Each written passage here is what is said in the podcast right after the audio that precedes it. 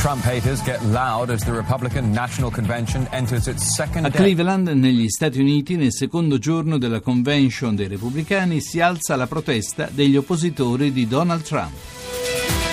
Beh, eh, da Mosca eh, non un titolo sulla Turchia, però parlano di Cleveland, no- dove noi adesso stiamo andando. I mille volti di Donald Trump, da figlio scatenato, da figlio scapestrato di un clan di palazzinari all'uomo che conquistò Manhattan, rivivono oggi in uno dei tanti libri che sono usciti in questi giorni, in cui la corsa alla Casa Bianca si sta facendo più serrata. Eh, chi scrive questo libro è Mattia Ferraresi, giornalista, corrispondente del Foglio dagli Stati Uniti. Il libro si intitola La febbre di Trump, Marsiglio editore. Saluto Ferraresi, buonasera Ferraresi.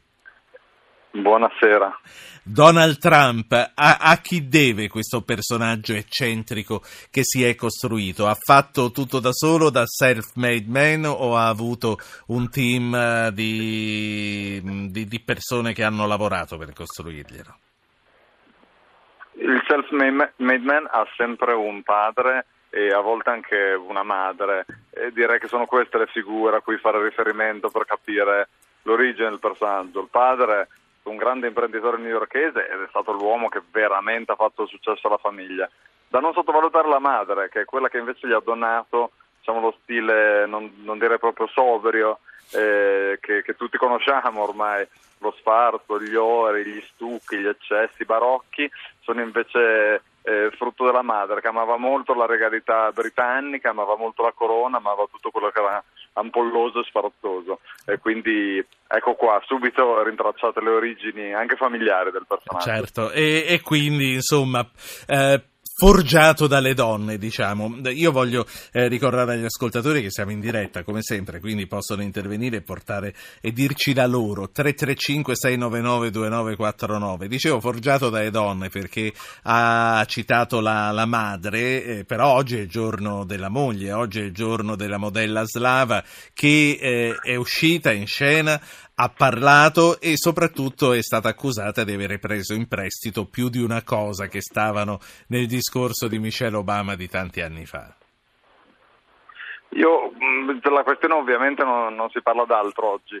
Eh, dire questo, eh, senz'altro pla- di plagio si tratta. Eh, c'è, c'è un imbarazza- un'imbarazzata rincorsa del team di Trump a, negare o a giustificare o a minimizzare, diciamo, i più realisti minimizzano, ma la somiglianza è evidente. Eh, vorrei sottolineare però una cosa. Eh, Trump ha probabilmente superato anche questo concetto, l'idea del plagio, l'idea di copiare, l'idea di una correttezza, una logica. Io trovo che ormai abbia superato questo, per cui il risultato nella percezione della gente è che chi già era contrario a Trump è ancora più contrario ed è scandalizzato dal plagio. Chi invece era favorevole lo ama ancora di più, perché è come se questo episodio aumentasse ancora la distanza con i media mainstream, con eh, l'apparato di potere liberal, con l'establishment in generale, che è il grande obiettivo. Quindi in fondo... Potrebbe non essere stata una svista, Ferraresi. Eh, chiedo scusa, non ho sentito la Po- domanda. dico, eh, il plagio, se c'è, potrebbe non essere stata una svista a questo punto, potrebbe essere stato cercato.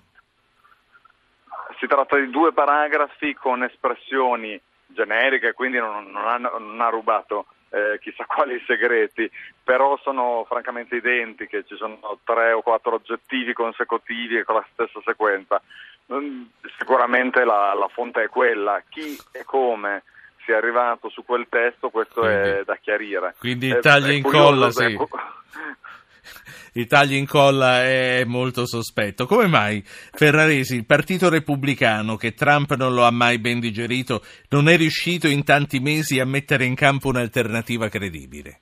Ci sono, io direi, due, due ragioni. Una più semplice, eh, non c'è una struttura, non ci sono uomini adeguati, questo l'ho dimostrato quattro anni fa con candidatura debolissima, ma anche otto anni fa.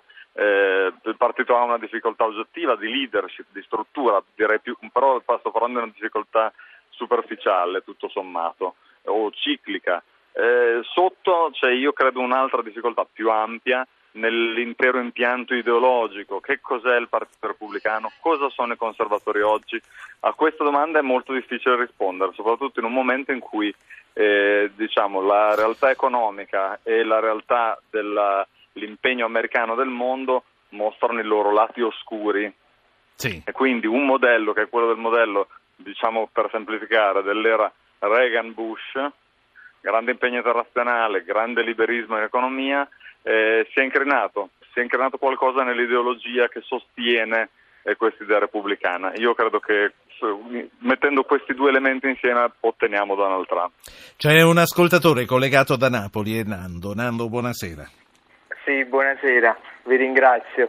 Io mh, mm, guardo sempre le elezioni americane come una cosa molto spettacolare, a volte anche folcloristica, però tolto il folklore io vorrei sapere cosa cambia per l'Italia, per il nostro paese se eh, viene eletto Trump o la, mm, la Clinton.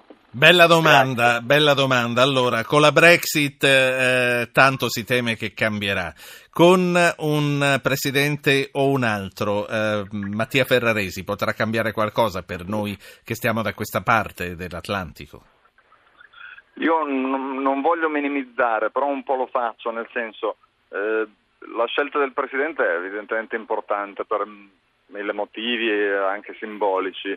Eh, non è eh, l'unica cosa decisiva nell'assetto un, della superpotenza per eccellenza. Eh, sono, diciamo, invito, invito, sempre a usare prudenza quando si attribuisce a, a, a, alla scelta del Presidente un valore apocalittico o che possa cambiare da un giorno all'altro interamente tutto. Eh, io credo che la differenza grossa in, rispetto all'Italia sia una posizione differente sulla politica estera. Hillary Clinton naturalmente internazionalista, aperta ai rapporti internazionali, favorevole a libertà commerciali, Trump isolazionista, più eh, eh, interessato alle questioni domestiche a lasciare che gli affari del mondo se li sbrighino i paesi interessati. Da questo sì. punto di vista, eh, chi lo sa, si potrebbe anche provare a, a immaginare che l'Italia nel quadrante ad esempio mediterraneo potrebbe eh, magari guadagnare qualche cosa in termini di rilevanza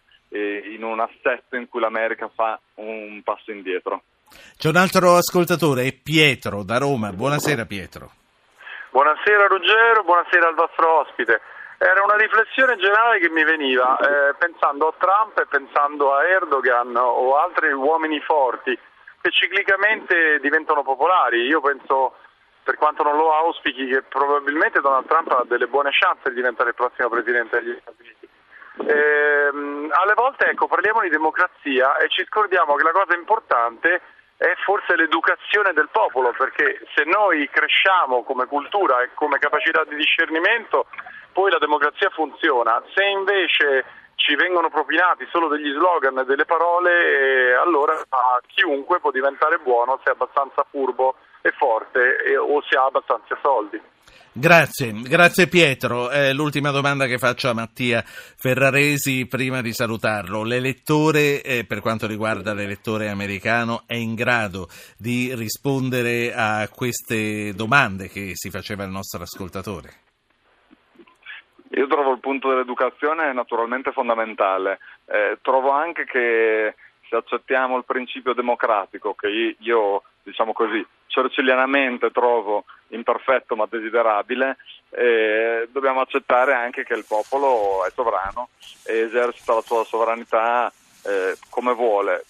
Faccio presente che le elezioni americane, essendo elezioni, contrariamente a quanto pensiamo normalmente, indirette, con un altissimo livello di mediazione, eh, tendono appunto a essere fatte esattamente per questo, per correggere insomma, gli eccessi populisti o il, il, eh, diciamo, il raggiro sistematico sì. del popolo da parte dei leader più furbi o più ricchi, come diceva eh, sì. l'ascoltatore. Un'ultima però, cosa, sì, mm, no, dimmi, dimmi, eh, però... Anche, anche, in questo, anche, in questo, caso, anche in questo caso, appunto, ci sono tanti livelli di mediazione, lo stesso il popolo, almeno quello repubblicano, si è espresso. Tenderei a, a rispettare questo, questo verdetto a meno di non voler incrinare il principio della rappresentanza democratica, che ripeto sì. mi sembra magari imperfetta ma desiderabile. L'ultima domanda era per tornare alla bella Melania, alla moglie. Non è singolare che la moglie del candidato anti-immigrati per eccellenza sia una straniera che parla ancora l'americana con un forte accento sloveno?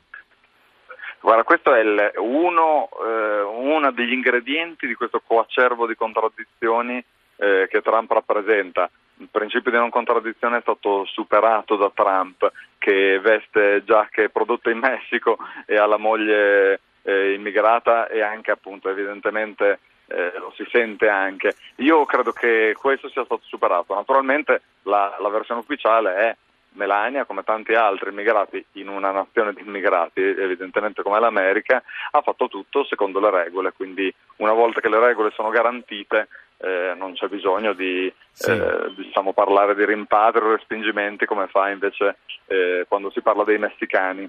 Grazie. Grazie a Mattia Ferraresi, giornalista, corrispondente del Foglio dagli Stati Uniti, autore di La febbre di Trump. Marsiglio editore, e lo leggeremo. Grazie Ferraresi.